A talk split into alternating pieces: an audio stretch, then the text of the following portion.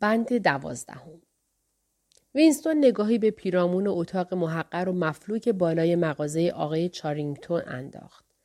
کنار پنجره تخت خواب عظیم با پتوی فرسوده و بالشی بدون روکش تزئین یافته بود. ساعت عهد بوغی با صفحه دوازده شماره ای بالای بخاری تیک تیک کنان به پیش میخزید. در گوشه اتاق روی میز تاشو وزنه بلورین که بار آخر از مغازه خریده بود در نیمه تاریکی می درخشید. در پیش بخاری یک خوراکپزی نفتی فرسوده یک ماهیتابه و دو فنجان بود که آقای چارینگتون فراهم آورده بود. وینستون چراغ را روشن کرد و ظرفی آب روی آن گذاشت تا جوش بیاید. پاکتی پر از قهوه پیروزی و مقداری ساخارین با خود آورده بود. اغربه های ساعت هفت و بیست دقیقه را نشان می‌داد. در واقع ساعت 19 و 20 دقیقه بود. جولیا ساعت 19 و 30 دقیقه می آمد. دلش دم به دم می گفت حماقت. حماقت. حماقتی آگاهانه و بیمزد و منت و انتحارآمیز. از میان تمام جنایاتی که یک عضو حزب مرتکب می‌شد این یکی را نمی توانست سرپوش بگذارد. در واقع این اندیشه ابتدا به صورت رویای وزنه بلورین که سطح میز تاشو آن را باستاب داده بود در دریای ذهنش شناور شده بود. همچنان که پیش بینی کرده بود آقای چارینگتون در مورد اجاره اتاق محضوری ایجاد نکرد. ظاهرا خوشحالم بود که از این راه چند دلاری آیدش می شود. وقتی هم روشن شد که وینستون اتاق را برای کامجویی می خواهد نه یکه خورد و نه دلخور شد. در عوض خود را به کوچه علی چپ زد و شروع کرد به بافتن آسمان و ریسمان به هم و با متانت خاصی در لحن گفتار درآمد که عزلت گزیدگی چیز بسیار با ارزشی است. هر کسی دلش می‌خواهد جایی داشته باشد که بتواند وقت و بی وقت در آن تنها باشد. و اگر کس دیگری از این موضوع بویی ببرد ادب اقتضا می کند که در دهانش را قرص ببندد. و هنگام رفتن هم مانند کسی که از صفحه روزگار پاک می شود اضافه کرد که خانه دو در ورودی دارد.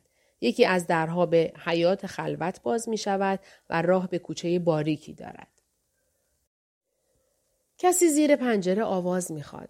وینستون در پناه پرده مشمعی به بیرون نگاه کرد. آفتاب ماه جوان هنوز بر رواق آسمان بود و در حیات آفتاب گرفته پایین زنی حیولاوار با استواری ستون نورماندی با بازوی آفتاب سوخته و پیشبندی از کرباس برمیان فاصله بین تشت رختشویی و تناب رخت را با قدمهای سنگین طی کرد و ردیفی از اشیاء سفید و چهارگوش را که وینستون فهمید کهنه بچه است روی تناب گیر می‌زد. هر وقت که دهانش با گیره بند نبود به آهنگ زیر و با قدرتی می‌خواند که تنها یه خیال باطل بود مثل یه روز بهاری گذشت ولی یه نگاه و یک حرف و رویاهایی که این دو دامن زدن دل منو به یغما بردن. این آهنگ در چند هفته اخیر لندن را تسخیر کرده بود. هر یک از هزارها آهنگ مشابهی بود که به وسیله زیر شعبه از اداره موسیقی برای استفاده رنجبران تصنیف می‌شد. کلمات این آهنگ ها بی هیچ دخالت انسان بر روی دستگاهی موسوم به نظم ساز ساخته می‌شد. اما زن با چنان گیرایی می‌خواند که آهنگ مبتزل را به نوای شیرین بدل میساخت. وینستون آواز زن و صدای برخورد کفش او بر سنگفرش حیات را میشنید و فریاد بچه ها را در خیابان و در دور دست های دور قررش خفیف وسایل نقلیه را و با این همه اتاق در غیاب تلسکرین عجیب ساکت می نمود. دوباره با خود گفت حماقت، حماقت، حماقت. در تصور نمی گنجید که چند هفته اینجا بیایند و دستگیر نشوند. اما وسوسه داشتن مخفیگاهی دم دست که از آن ایشان باشد از سرشان هم زیاد بود. مدتی بعد از دیدارشان در برج کلیسا ترتیب دیدار محال بود. ساعت کار را در پیشواز هفته نفرت بیشتر کرده بودند. یک ماه به هفته نفرت مانده بود. اما مقدمات عظیم و پیچیده آن کار اضافی به گردن همه میانداخت. عاقبت هر دو توانستند یک روز بعد از ظهر مجال به دست بیاورند. قرار گذاشته بودند که به بیشه کذایی بروند. شامگاه روز قبل در خیابان چند لحظه همدیگر را دیده بودند. با پیشرانده شدن به طرف یکدیگر در میان جمعیت وینستون طبق معمول از نگریستن به جولیا پرهیز می‌کرد اما در نگاهی گذرا چنین نمود که جولیا رنگ پریده تر از معمول است. جولیا به مجرد آنکه گفتگو را بیمانع تشخیص داد زمزمه کنان گفت موضوع منتفی است فردا را می‌گویم چی؟ فردا بعد از ظهر. نمی‌توانم بیایم. چرا؟ اوه به همان دلیل معمولی. این بار زودتر شروع شده است. دیگه خشم وینستون لحظه ای به جوش آمد. در این یک ماه آشنایی ماهیت خواست او تغییر یافته بود. در ابتدا کشش جنسی در میانه نبود. اولین هماغوشی آنان کنشی از روی اراده بود. اما پس از بار دوم فرق می کرد. بوی گیسوان جولیا، طعم دهانش، احساس پوستش، انگار در اعماق وجود وینستون یا فضای پیرامون او رخنه کرده بود. ضرورتی جسمانی شده بود و علاوه بر خواستن آن احساس می کرد که حق اوست. هنگامی که جولیا گفت نمی‌تواند بیاید احساس کرد که او را فریب می دهد. اما در همین لحظه جمعیت ایشان را به هم فشرد و دستهایشان از روی تصادف مماس شد. جولیا نوک انگشتان او را فشرد. فشاری سریع که جلوه هوس نداشت و حاکی از محبت بود. به ذهنش گذشت که وقتی آدم با زنی زندگی می کند این سرخوردگی ویژه لابد رویدادی طبیعی و مکرر است و ملاطفتی عمیق که پیش از این نسبت به او احساس نکرده بود. ناگهان بر جانش مستولی شد. با خود گفت که ای کاش زن و شوهری بودیم که ده سال از ازدواجمان میگذشت. ای کاش چون الان در خیابان با او راه می‌رفت اما آشکار و بیهراس و از روزمرگی ها با هم می‌گفتند و برای خانه خرت و پرت میخریدند. از این مهمتر ای کاش جایی می داشتند که با هم تنها باشند و هر زمان که دیدار می کنند مجبور نباشند تن به هماغوشی بدهند. در واقع همان لحظه نبود بلکه روز بعد بود که فکر اجاره اتاق آقای چارینگتون به ذهنش خطور کرده بود. با پیشنهاد اجاره اتاق جولیا با آمادگی غیرمنتظره ای موافقت کرده بود. هر دو می دانستند که دیوانگی است. گوی از روی عمد گامی به گور نزدیکتر می شدند.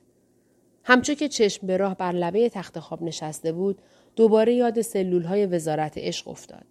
شگفتآور بود که آن وحشت محتوم از دریچه ناخداگاه آدم وارد و خارج می شد. آنجا در زمان آینده در انتظار نشسته بود و با همان قطعیتی که عدد 99 پیش از صد می آید پیش از مرگ می آمد. راهی برای پرهیز از آن نبود. شاید امکان به تأخیر انداختن آن بود. با این همه گاه و بیگاه آدم از روی کنشی آگاهانه و ارادی بر آن می‌شد تا زمان واقعه را پیش از وقوع کوتاهتر کند. در همین لحظه صدای گامی شتاب زده از پله ها به گوش رسید. جولیا خود را به داخل اتاق انداخت. کیف قهوه‌ای رنگ از کرباس خشن در دست داشت. همان کیف مخصوص حمل ابزاری بود که وینستون گاه گاهی در وزارتخانه در دست او دیده بود. وینستون پیش دوید تا در آغوشش گیرد. اما او با شتاب خود را کنار کشید. کمی تحمل کن بذار نشانت بدم که چه آوردم. از آن قهوه پیروزی کسافت با خودت آورده ای؟ فکرش را می کردم. می توانی به جای اولش بازگردانی؟ چون نیازی به آن نداریم. اینجا را باش؟ زانو زد. کیف را باز کرد و تعدادی آچار و پیچ گوشتی که قسمت بالای کیف را انباشته بود بیرون کشید. در زیر مقداری بسته کاغذی نظیف بود. بسته اولی را که به وینستون نشان داد حالتی غریب و در عین حال سخت آشنا داشت.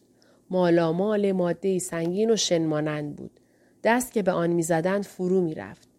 وینستون پرسید شکر که نیست. شکر خالص. ساخارین نه شکر. و این هم قرصی نان. نان سفید و نه آن معجون لعنتی که می‌خوریم. و ظرف کوچکی مربا. و این هم بادیه شیر. ولی نگاه کن از این یکی واقعا به خودم میبالم. مجبور شدم که پارچه پیشش کنم. چون اما نیازی به گفتن نبود که چرا آن را با پارچه پیچیده است. بوی آن اتاق را انباشته بود. بویی تند و قوی که انگار از اوان کودکی وینستون سرچشمه می گرفت. با این حال هنوز هم گاه و بیگاه در پیچ گذر پیش از آن که کلون در انداخته شود سرریز می کرد و یا به طور مرموز در خیابانی شلوغ پخش می شد. لحظه بوی آن شنیده می شد و از نو گم می شد. زمزمه کرد قهوه است. قهوه واقعی. جولیا گفت قهوه حزب مرکزی است. یک کیلو تمام اینجاست. از کجا گیر آوردی؟ همش مال حزب مرکزی است. چیزی نیست که آن خوک ها نداشته باشند. ولی البته پیش خدمت ها و نوکرها و دیگران از اینها کش می روند. نگاه کن بسته کوچکی چای هم دارم. وینستون کنار او چنباتمه زده بود. گوشه ای از بسته را پاره کرد.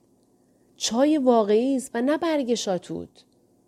جولیا به لحنی آمیخته با حیرت گفت تازگی ها چای زیاد شده است. هندوستان یا جای دیگر را گرفتند. ولی گوش کن عزیزم. می‌خواهم سه دقیقه پشتت را به من کنی. و برو آن طرف تخت خواب بنشین. زیاد نزدیک پنجره نرو. تا وقتی هم نگفتم برنگرد.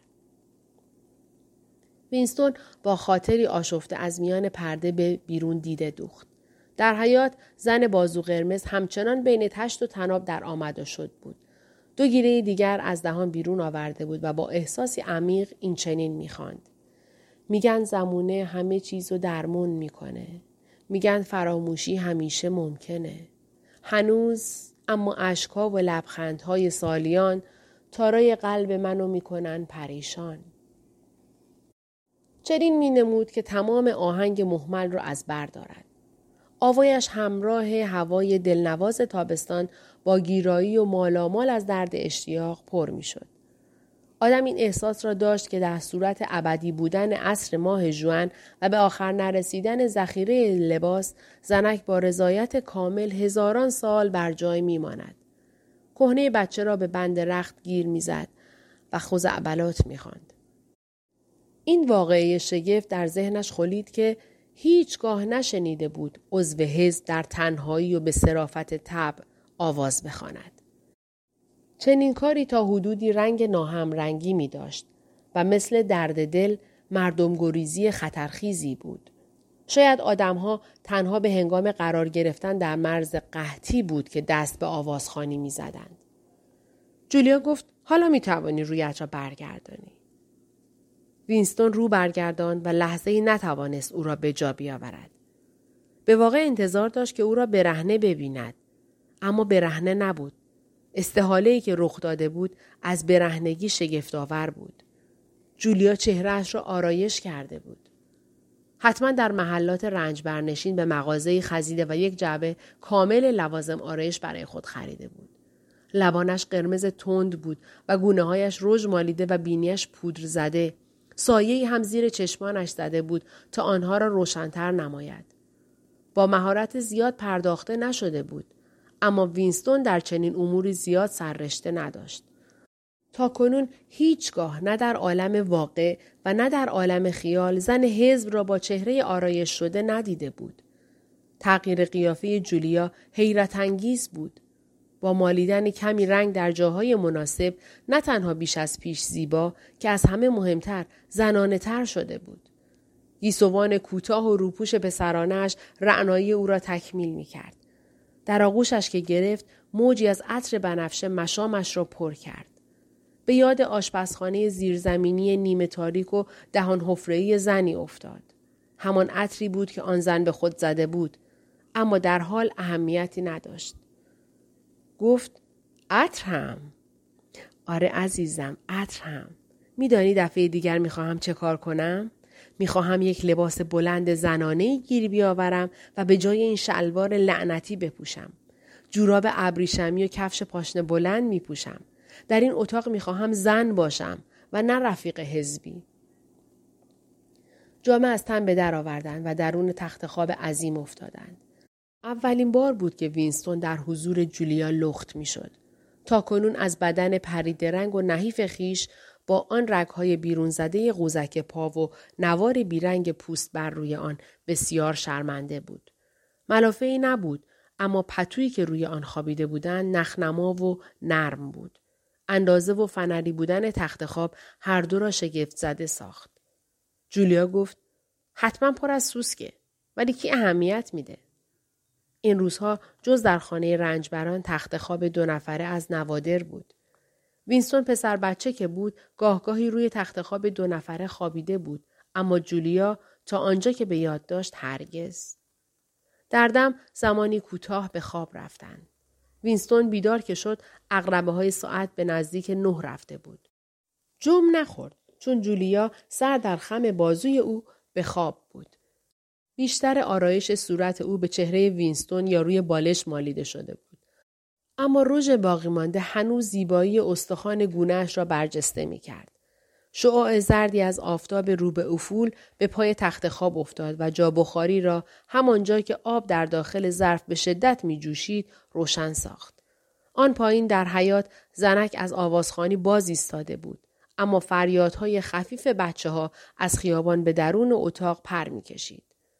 با حالتی ابهامالود از خود پرسید که در گذشته منسوخ در خونکای عصر تابستان آیا این تجربه طبیعی بوده است که زن و مردی به رهنه بر روی تخت خواب بیارامند؟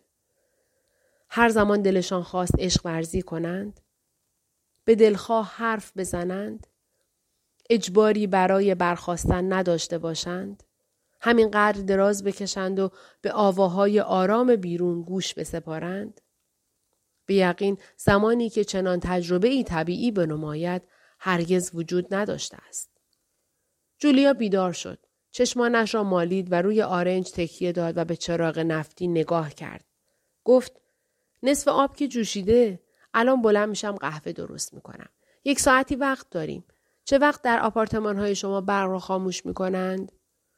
ساعت 23 و 30 دقیقه. در خوابگاه ساعت 23 خاموش می‌کنند. اما باید زودتر از موعد به آنجا رسید چون هی گم شو حیوان کثیف ناگهان روی تخت خواب قلط زد لنگ کفشی از زمین برداشت و با حرکت چابک بازو آن را به گوشه اتاق پرت کرد درست مانند صبحی که در مراسم دو دقیقه نفرت فرهنگ لغت را به گلدشتاین پرتاب کرده بود وینستون با شگفتی پرسید چی بود موش دیدمش که بینی کثافتش را از روکوبی تخته بیرون آورده بود. به هر حال خوب ترساندمش. وینستون زمزمه کنان گفت موش آن هم در این اتاق؟ جولیا که دوباره دراز می‌کشید با بی گفت همه جا هست. در آشپزخانه خوابگاه ما هم هست. بعضی از جاهای لندن از موش موج می‌زند. می‌دانستی که موشها به بچه حمله می کنند؟ آره در بعضی از این خیابانها زن جماعت جرأت نمی کند دو دقیقه بچهش را به حال خود بگذارد. موشهای قهوه‌ای رنگ عظیم و جسته این کار را می کنند. واویلا اینکه کسافت ها همیشه وینستون با چشمان به هم فشرده گفت جلوتر نرو. نازنینم حسابی رنگت پریده چی شده؟ حالت رو به هم می‌زنند؟ از تمام وحشت های عالم یک موش جولیا خودش را به او فشرد و ساق پاهایش را به دور او حلقه کرد. گویی با گرمای تنش به او قوت قلب میبخشید. وینستون در دم چشمانش را باز نکرد. لحظاتی چند احساس کرد که اسیر کابوسی شده است که در سراسر زندگی گاه و بیگاه به سراغش می آمد. همیشه هم یکسان بود. روبروی دیواری از ظلمت می ایستاد. آن سوی دیوار چیزی غیرقابل تحمل بود. چیزی آنچنان ترسناک که توان رویارویی را از میان می برد. عمیقترین احساس او در رویا خودفریبی بود. چون در واقع می‌دانست که پشت دیوار ظلمت چیست. با تلاشی مذبوحانه مانند بیرون کشیدن تکه از مغزش حتی می توانست آن چیز را به درون روشنایی بکشاند. همواره بی آنکه آن را کشف کند بیدار می‌شد. به نحوی با گفته های جولیا مرتبط بود که کلامش را قطع کرده بود. گفت متاسفم. چیزی نیست. از موش خوشم نمیاد. همین. عزیزم نگران نباش. نمی‌گذاریم این حیوان کثیف اینجا بماند. پیش از رفتن سوراخش را با کمی پارچه کیپ می‌کنم و دفعه بعد که آمدیم مقداری گچ با خودم میآورم و حسابی روی آن را گچ می‌گیرم. لحظه سیاه وحشت نیمه فراموش شده بود. وینستون اندکی شرمنده از خیش برخاست و سرش را به بالای تخت خواب تکیه داد. جولیا از تخت خواب خارج شد. لباس پوشید و قهوه درست کرد. بویی که از ماهیتابه برخاست چنان قوی و هیجان انگیز بود که پنجره را بستند. مبادا کسی در بیرون متوجه شود و در مقام فضولی براید. از مزه قهوه بهتر بافت ابریشمینی بود که شکر به آن داده بود. چیزی که وینستون پس از سالها ساخارین خوری فراموش کرده بود. جولیا با دستی در جیب و تکه نان و مربا به دست دیگر در اتاق پرسه می‌زد. با بیاعتنایی به جا کتابی نظر میانداخت. بهترین راه تعمیر میز تاشو را یادآور می‌شد. خود را روی صندلی فرسوده میانداخت تا میزان راحتی آن را بیازماید و ساعت عهد بوغی را از سر تفننی مسامه آلود وارسی می کرد. وزنه بلورین را روی تخت خواب گذاشت تا در روشنایی بهتری نگاهی به آن بیاندازد. وینستون که چون همیشه مسهور نمود لطیف و شبنمسان بلور شده بود از دست جولیا بیرونش آورد. جولیا گفت به نظرت این چیه؟ گمان نمی کنم چیزی باشد. منظورم اینه که گمان نمی کنم استفاده از آن شده باشد. به همین خاطر از آن خوشم می آید. تکه کوچکی تاریخ است که فراموش کرده اند تغییرش دهند. اگر آدم خواندن آن را بلد باشد پیامی است از صد سال پیش جولیا به حکاکی دیوار مقابل با سر اشاره کرد و گفت و آن عکس می شود گفت که صد ساله است بیشتر به جرأت می توانم بگویم دیویس سال نمی توان حکم کرد این روزها پی بردن به قدمت اشیا محال است جولیا جلو رفت و نگاهی به آن انداخت به رکوب تختهی زیر تصویر لگدی زد و گفت همینجا بود که آن کسافت بینیش را بیرون آورد. این محل چیست؟ قبلا آن را جایی دیدم. کلیسایی است یا دست کم بود. اسم آن سنکلمانستین بود. قطع شعری که آقای چارینگتون یادش داده بود به ذهنش بازگشت و با لحنی نیمه حسرتبار به گفته افسود. ناقوسای سنکل مانسن میگن نارنج و لیمو در میان حیرت او جولیا دنبالی شعر را گفت. ناقوسای سن مارتینس میگن بدهی تو سه شاهیه به مو. ناقوسای بیلی پیر میگن قرض تو ادا می‌کنی چه وقت؟ و افسود که دنباله شعر را به یاد ندارم. ولی به هر حال یادم میآید که اینجوری تمام می شود. شمعی میارن که تا رخت خواب همراهید کنن ساتوری میارن تا گردن تو باهاش بزنن شبیه رونوشت برابر اصل بود اما پس از ناقوسای بیلی پیر لابد مصرع دیگری بوده اگر به خاطرات آقای چارینگتون به نحو مقتضی زخمه می‌زد امکان داشت آن را از حافظهش بیرون بکشد کی یادت داد پدر بزرگم کوچولو که بودیم برایم می‌گفت هشت سالم بود که تبخیر شد. به هر صورت ناپدید شد. یادم نمیآید لیمو چه جوری بود. نارنج دیدم. نوعی میوه گرد و زرد رنگی است که پوست کلفت دارد. وینستون گفت من لیمو را به یاد میآورم. در دهه پنجاه همه جا پیدا می‌شد. آنقدر ترش بود که حتی بویدن آن دندانها را کند می کرد. جولیا گفت حتم دارم که پشت آن تصویر سوسک باشد. یک روز پایینش میآورم و حسابی تمیزش می‌کنم. به نظرم وقت رفتن است. باید آرایشم را بشویم. چه عذابی. بعدا رژ لب را از صورت تو پاک می‌کنم. وینستون چند دقیقه دیگر برنخواست. اتاق تاریک می‌شد. به سوی روشنایی برگشت و به وزنه بلورین دیده دوخت. ملاحت آن در تکه مرجان نبود. در داخل خود شیشه بود. ژرفا داشت و در عین حال به شفافیت هوا بود. گویی سطح شیشه رواق آسمان بود و دنیای کوچک را در حباب جو خیش در بر گرفته بود. این احساس را داشت که می تواند به درون آن وارد شود و در واقع همراه تخت خواب و میز تاشو و ساعت و حکاکی و خود وزنه بلورین در درون آن بود. وزنه بلورین اتاقی بود که او در آن بود و مرجان زندگی جولیا و خود او که در دل بلور ثباتی ابدی یافته بود.